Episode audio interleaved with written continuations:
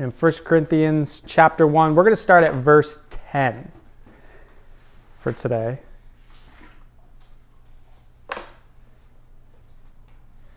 So, you were probably wondering why there was uh, lovely chocolate chip cookies on the screen. So, when I was in high school, I uh, increased my interest in cooking, right? My mom was kind of the primary cook when I was growing up as a teen. But when I got into high school, I had the opportunity to take what were called electives. And these electives gave me an opportunity to kind of dabble into different creative uh, interests. And that included cookery. So within, I believe it was my junior or senior year of high school, I took American and international cookery. And while I really love savory foods, right, I like, you know, fried rice, I like mashed potatoes, I like all, all types of good things. I have a huge sweet tooth, right? And, and this is an example of one of my favorite uh, desserts. My mom never really baked cookies when I was a kid. Um, we always just kind of bought them, right? It was easier to do so. But then I had like genuinely baked cookies, and I'm like, wow, this is incredible. Now, one thing you have to know, and I mean, you might be familiar with this, but one particular term that I became familiar with while I was in the process of learning baking is what are called binding agents. Okay, binding agents. Uh, a binding agent is a term that's used outside of also cooking and baking, but within baking, binding agents are ingredients that can help a mixture hold its shape and remain bound together, right? Uh, uh, it falls apart. So when making a traditional cookie, right, we have things like flour, okay, which is a binding agent, salt, which adds flavor, baking powder, sugar. But then you have other binders that are also very important, okay? And that's why sometimes they ask you to mix these ingredients separately. There are things like eggs and milk or butter. And sometimes if you can't have you know, eggs or butter you can substitute with bananas or something that brings it together. Applesauce, I saw, as one binder, right? And not only that, you have to have enough of that binder, right? If you have too much flour, you can get a cookie that ultimately turns very dry and breaks apart when you uh, are finished baking. And it can be quite discouraging when you're baking and, and you have to throw away a batch of cookies because you didn't do the right way, or you didn't have the right binders. Now, within 1 Corinthians 1, we have a similar situation occurring within the parts of the church. We find a church at Corinth, right, that is really falling into pieces. Um, and while we know that they know Christ, they know of Christ, these are professing believers, right, much like some of you here, they are failing to recognize how He is the solution to their problem. To continue the illustration from baking, He's the binding agent which is missing from this recipe, and they're not willing to acknowledge the need for Him because they are caught within their own division. And so, as we examine 1 Corinthians 10, and we're going to go to verse 17 within that section, about 17a, we will see how Christ is ultimately our unifying leader. Their unifying leader, our unifying leader. Christ is our unifying leader. He is the only one who enables us to hold together as one body. So let's read 1 Corinthians 10. We're going to go to uh, verse 17a, so just the first half. This is God's word. I appeal to you, brothers, by the name of our Lord Jesus Christ, that you all agree, and that there be no divisions among you, but that you be united in the same mind and the same judgment. For it has been reported to me by Chloe's people that there is quarreling among you, my brothers. What I mean is that each one of you says, I follow Paul, or I follow Apollos, or I follow Cephas, or I follow Christ. Is Christ divided? Was Paul crucified for you? Or were you baptized in the name of Paul? I thank God that I baptize none of you except Crispus and Gaius, so that no one may say that you were baptized in my name. I did baptize also the household of Stephanas, but beyond that, I do not know whether I baptized anyone else. For Christ did not send me to baptize, but to preach the gospel. God, I pray that you'd bless the preaching of your word and that we would be much encouraged and edified. In Jesus' name, amen. So, before we dive into these uh, scriptures, I want, thought it would be really important to provide some context for our time. And these are, again, if you're taking notes, these are some things that you can jot down.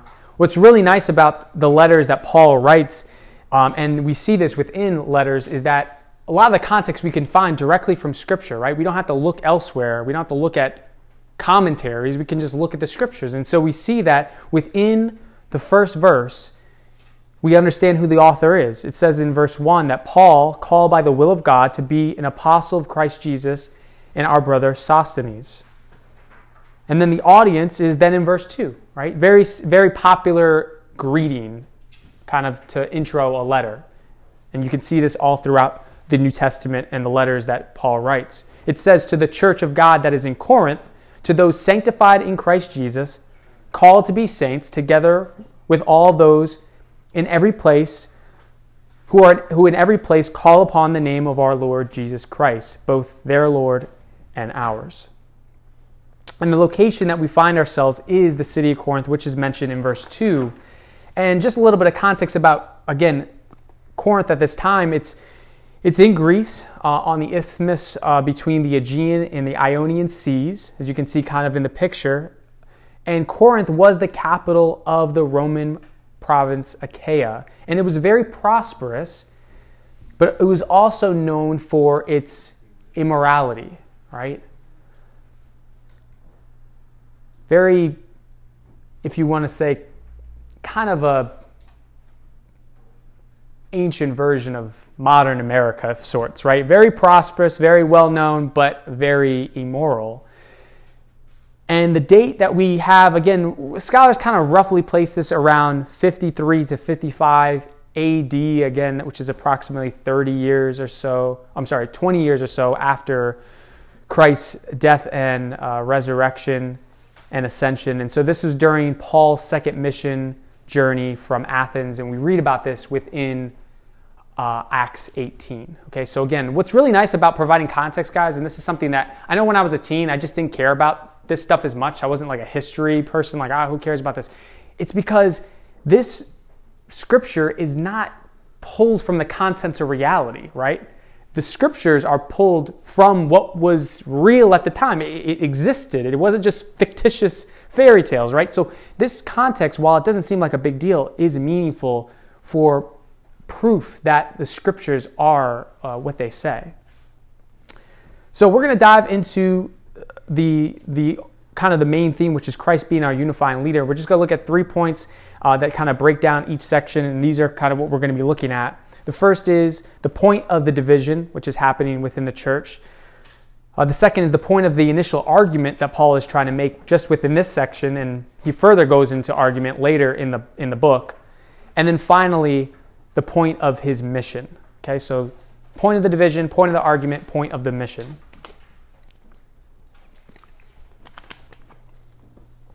Now, we're going to examine uh, for this first section verses 10 through 12, but we're going to skip and go to 11 first, okay?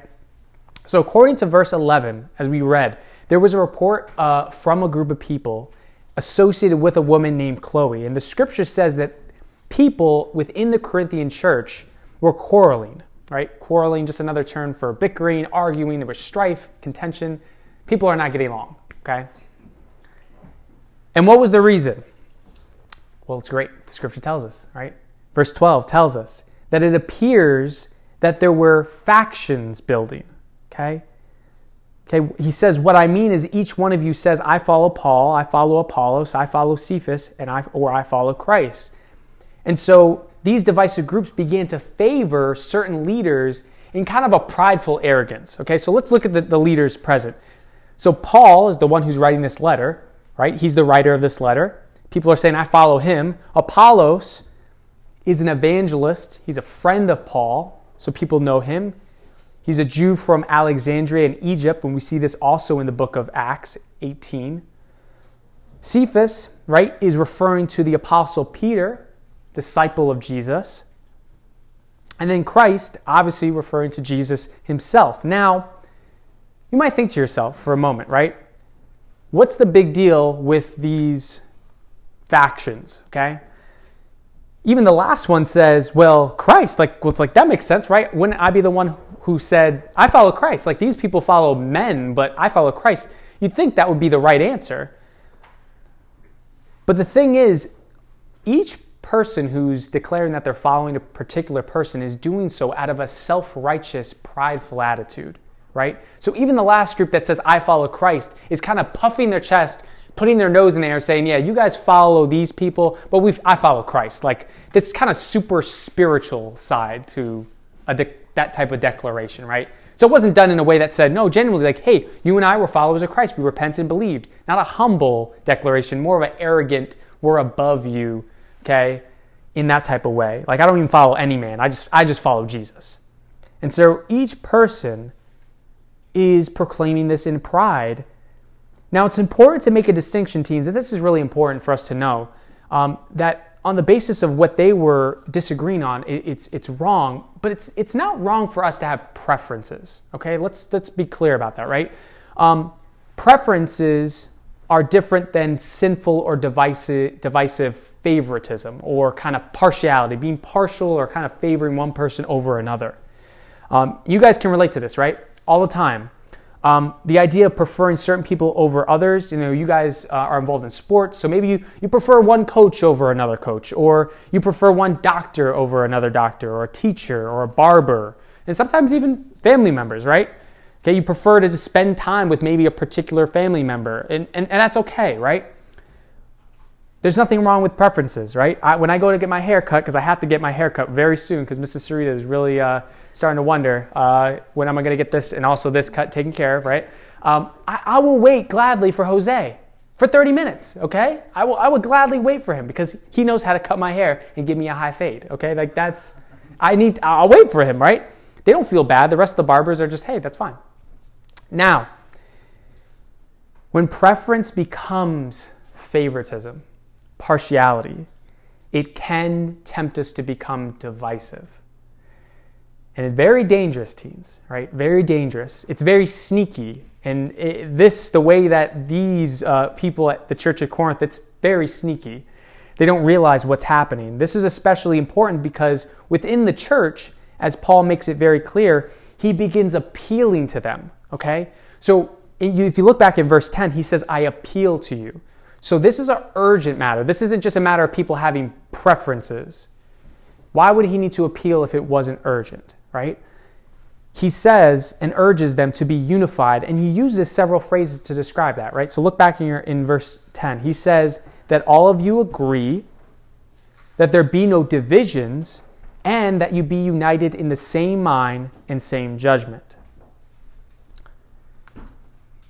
Now, teens, you might not follow the news that much, right? Again, when I was a teenager, I watched the local news. That's all I did when I was a teen. There were the amount of multi, um, the amount of media that exists now is not even close.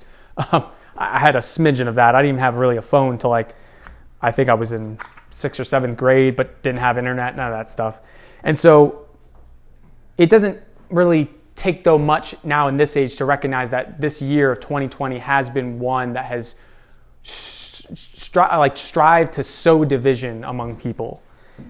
And we shouldn't be surprised when this occurs, right? We shouldn't be surprised when people bicker and, and get angry at each other, even if it happens in your own, your own household, because the temptations to cause division have been present since the fall in Genesis 3, right? That's where we see the first bit of division between even Adam and Eve, where Satan came in and provided a, a lie that caused them to not be on the same page. So we have to be on guard of the spiritual side of things. Sometimes people wonder, like, they'll say these phrases, which I think they're they're valuable. When people's like, "What is happening in the world?" Like, "Oh my goodness, 2020! Like, this is terrible. How could this ever happen?" We shouldn't be surprised, right? We have an age-old problem that has existed since Genesis, so we shouldn't be surprised when division happens. We have to be actually more cautious that we don't give ourselves over to it we should, we should be more surprised that it doesn't happen more often because people are so prideful and all about self. We naturally seek to do what pleases us. And so maybe you felt the temptation to disobey one of your parents over another, right? Okay, well, my, my, my, my, we used to do this all the time. If, if my dad said no, I'd ask my mom because my mom was willing to say yes more times than not. But teens, do you realize, again, that's like a, silly example, but do you realize that by doing that, you are inadvertently sowing division between your parents? Because you are trying to get them to not be on the same page. And almost by pinning them against each other, even if it's a silly, very playful way, you are trying to get them to be at odds with decision making, which they are called in Christ to be one flesh. They're called to be united. And so you might not think that's a big deal, but in, in, reality, that, that could be a means of sowing division. And even though this is not related to leaders in the church, they are your spiritual leaders as parents within the small church, your, your home, right? Maybe within the church, you're, you're more tempted to speak good of one church leader over another, right? Maybe you say, like, I like when this person preaches, right? I like when Mr. Eder preaches. I like when Mr. Reyes preaches. I like when Mr. Sarita preaches, Mr. Prouse preaches. Like, I like the way they lead. I like the way they talk. And that speaking with, without knowing it could cause people to stumble into, yeah, you know, I, I kind of like that. You're right, I like that too. This person's better than this other person. And sometimes we don't even realize it that our preferences can stumble into divisive talk. And so we have to be aware how those small temptations can lead into slow drifts of division. And but Paul is saying by the name of our Lord Jesus Christ, and I want to urge you teens, by the name of our Lord Jesus Christ, that we be united. Be on the same page. Check ourselves, watch ourselves. And this leads to the initial argument formed by Paul in verse 13. So look back with me in verse 13.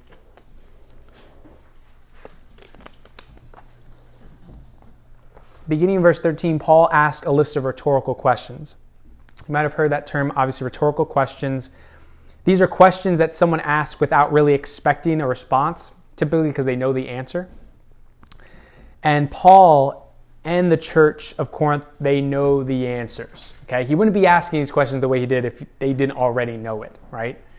So, the first question you read in verse 13 is Christ divided? Now, you might say, like, what does that mean? What do you mean Christ is divided? Like, into fractions, like you're picturing kind of like one fourth, one fourth, like, no, no, no, not, not, not, it's not a, it's not a math problem.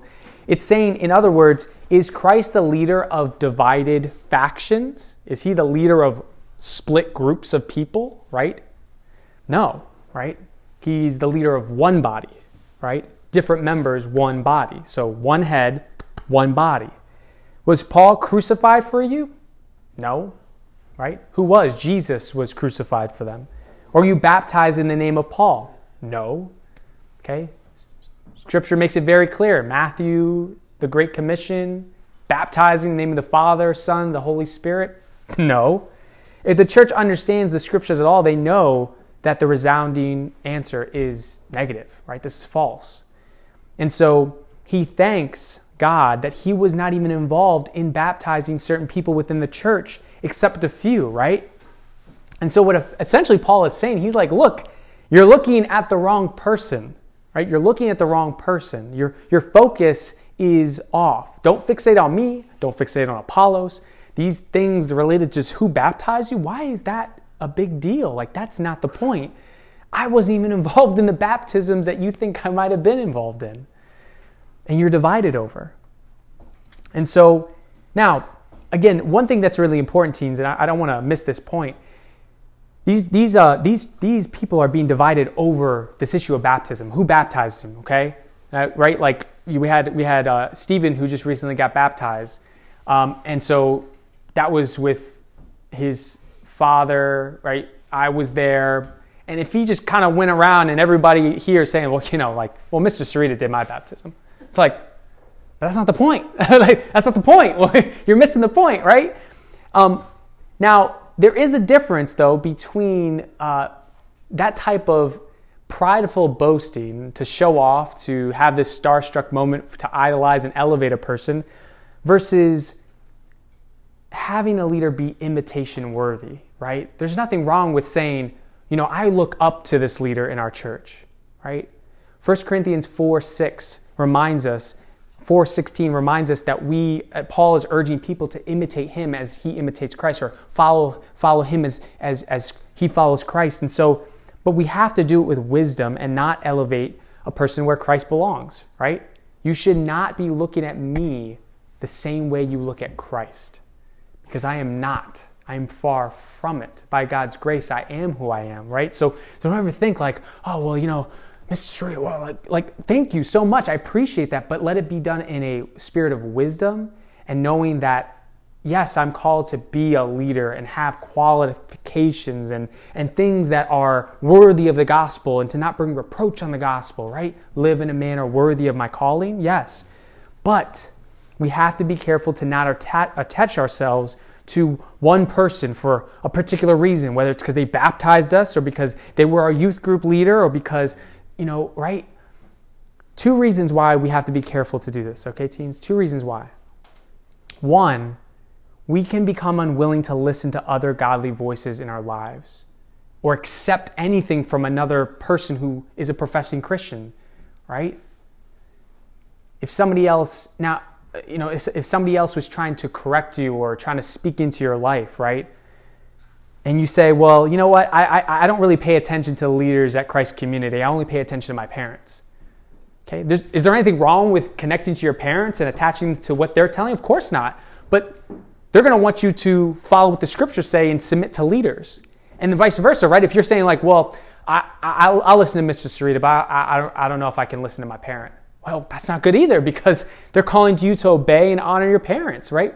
So there's this both and that needs to take place. We have to be willing to not just find ourselves in this divided stance and listen to other Christians, other voices that are willing to speak, first and foremost, God's word, but then those who are trying to point us to God's word. The second reason we have to be careful is that we can become easily discouraged when the person that we're elevating disappoints us, right? Because right? It can be great to say, oh, wow, I got baptized by this person. I really like this person teaching. I've been a part of youth group and Mr. Sarita is great. But if I act in a way that all of a sudden doesn't meet your expectations, it can almost make you feel like, oh, what am I supposed, what am I going to do now? Like, what am I supposed to do? You know, like, you know, my, my plan, my desire is to be a part of Christ's community as long as the Lord wills, right? But if I, if I left for some reason, like oh my goodness, like the church of Christ community doesn't all of a sudden fall apart because one person leaves, right? It is founded in the unifying leader of Christ's leadership first and foremost. That we, I submit under, to urge you to submit under, right? We're all pointing each other upward, okay? And it just, I know for me, you know, when I was in my when I was in church, and we, we, I went through so many transitions in leadership from the moment I was a teen to in college. In college, we had three pastors in five years. Three pastors in five years. That's crazy. And some individuals were so entangled, wrapped, and, and for good reasons, because they were imitation worthy. They were godly brothers in the face, but they were so attached to them that the moment that they broke it, almost like it took a piece of them. And our identity is not wrapped in leaders. Our identity is not wrapped in a person's one teaching or because someone baptized you or they had an event. Our identity should be wrapped in Christ, the unifying leadership of Christ, right? That's how we can keep ourselves steady because ultimately we found ourselves on Christ, the rock.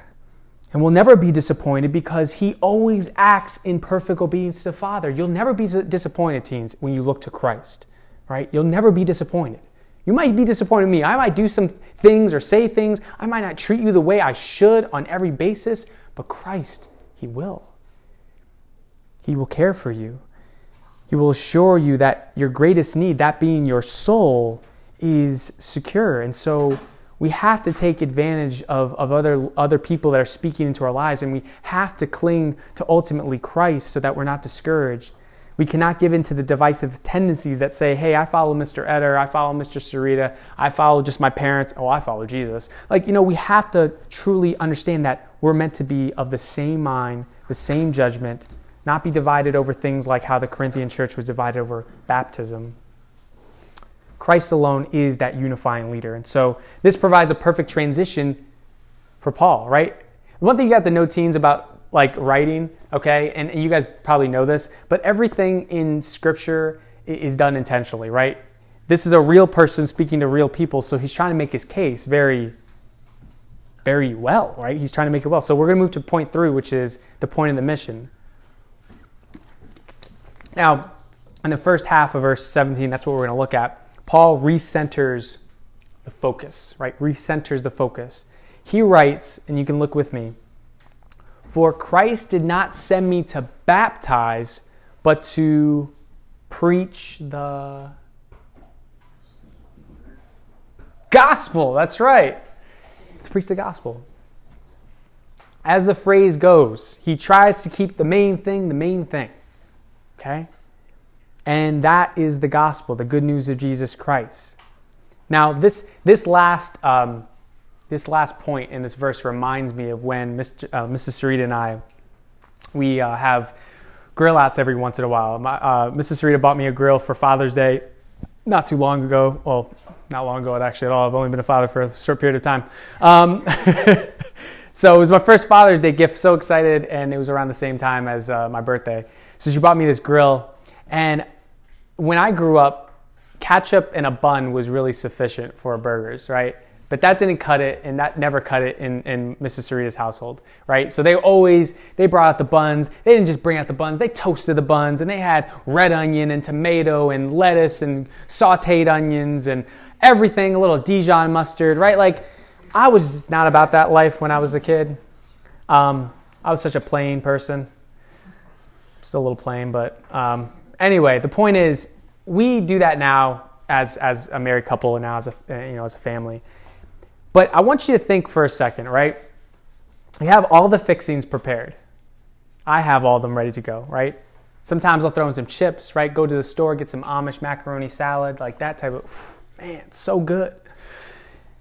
But teens, if I never take the burgers out to grill, there is no grill out. There is no barbecue. We are having no burgers, right? There is no point to what I just accomplished other than a glorified hamburger bun, right? And maybe that's your type of thing, but even that I don't think would please a vegetarian, okay? The only reason why we prep all those fixings is for the meat. It's all right, the hamburger, right? Otherwise, you have this bun that looks very fancy, but there's no solid protein, okay? Even vegans and vegetarians give in to substitute proteins that allow them to enjoy a burger, right? That's like, now, you know, no, I'm not saying you guys are vegan. No, you guys are not vegans. No, no, those other people. Uh, now, that's right. That's right. That's right. We, we thank God for the ability to eat bacon. Um, from the context of these passages and the verse that we see here, it's clear that Christians are being distracted and divided. We know that. They're so fixated and allegiant to these leaders on the basis of baptism, but they've forgotten the, the meat of the gospel, which brings everything together. Like, the, the gospel is the reason they're getting baptized in the first place. Just think about that, teens. How silly is it that they're boasting about who's baptizing them when they realize, wait, wait a minute, they're forgetting. What was the reason you got baptized in the first place? Like, why are you bragging about who's doing it when you have to realize it's a response to who saved you? Like, it's a response to the more important thing. And this is why Jesus is our unifying leader, teens, right? It's, it's, it's our unifying leader. He is, and it's and keeping him the main focus of, of our lives, right? Understanding that the response to the gospel and rep- repentance and faith is why they're a church in the first place. Because many of you have disagreements, right? Think, think about this for a second. I mean, th- this isn't the case for everyone here, but if you look around and just kind of take a glance at any given person in this room, there might be a lot of people you don't have things in common with. You might find people in this room, when talking to them, to be very boring, okay? And find no interest. But that's not the point. That's not the point, right? Because Christ supersedes preference. Christ and what he's done on the cross supersedes even your, man, I wish this person was kind of like this. No, no, no. Wait, this person is a believer. This person is saved. This person's a child. They, they've been adopted. They've been justified. Like that means more in the grand scheme of things than the petty things that very similar these, these, these, these believers are holding to, right? So we shouldn't give ourselves over to the divisive tendencies. We have to look to Christ who is willing to die for sinners in love and with a selfless mind like Christ, love one another. And so this is this is the gospel, teens, right? And again, if you have not yet responded to the gospel, I would just, you know, welcome you to that, right? This, this is the most important question you're ever going to be asked in your entire life, right? Um, Mr. Eder and I need to be faithful, like Paul, to say, okay, I, we, we didn't come here for mini golf socials. We didn't come here for hangouts at my place to watch a game. We didn't come here so that you can enjoy all this candy. That's not the primary reason we're here. We, we're here to preach the gospel. We're here to equip you with the gospel, right? That is why your parents are here. You can get this anywhere. You can get a lot of what we're offering here in terms of social time anywhere. You don't need to be a part of a church to get that. Go to any event or associated activity with school or what, right? You don't need that. We provide what only God offers in His Word. And so I would just encourage you, right? I, want I'm so grateful for the fact that we can form memories over this year. We're going to have a ton of good memories and laughs and fun, but I don't want it to be that these laughs stop here, right? We want laughs and good memories that continue throughout eternity, right? These are temporal, guys, right? Trust me, the most joy you're going to get is not going to be because you uh, got, you know, you you got the best score at Shell's mini golf, okay? Or the fact that in the future you might be like, oh, I have a license, or the fact that you're in a relationship. That's not gonna be the most exciting thing in the world, teens. Promise you. Promise you. um, so, being, being in, in, in heaven with Christ, that is the, the best thing that we can look forward to and eternal life can start now. Eternal life can start now. It's, it's not just simply a destination, it's uh, understanding, a way of, of life, and understanding that you've been saved by God in Christ. So, we're to have time to, to discuss these things and pray. Um, but I would just ask you, you know, like, to really be honest. Be honest where you're at with the Lord. Have you repented, believed, trusted in His life, death, and resurrection, um, and His ascension? Have you truly done that? Um, because I'm glad I can and we can provide a lot of great times for you uh, in Christ community, have great great fun. But my greatest joy, uh, and I think Paul would agree with this for the Corinthians and for the other churches that he's interacted with in the scriptures, is that they would be united in Christ, that they would find themselves in Christ, and therefore the unity follows. So let's pray, and then we'll have time to get into the discussion. Okay.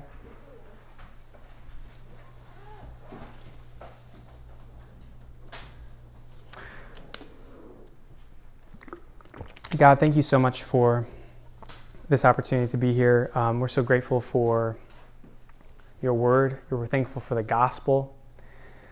God, these teens, um, they're so special. And all of them made in your image are um, just, it's such a beautiful picture of them being here. There's so many mixed messages from the world. Um, the world does not desire for us to love you with all our heart, soul, mind, and strength.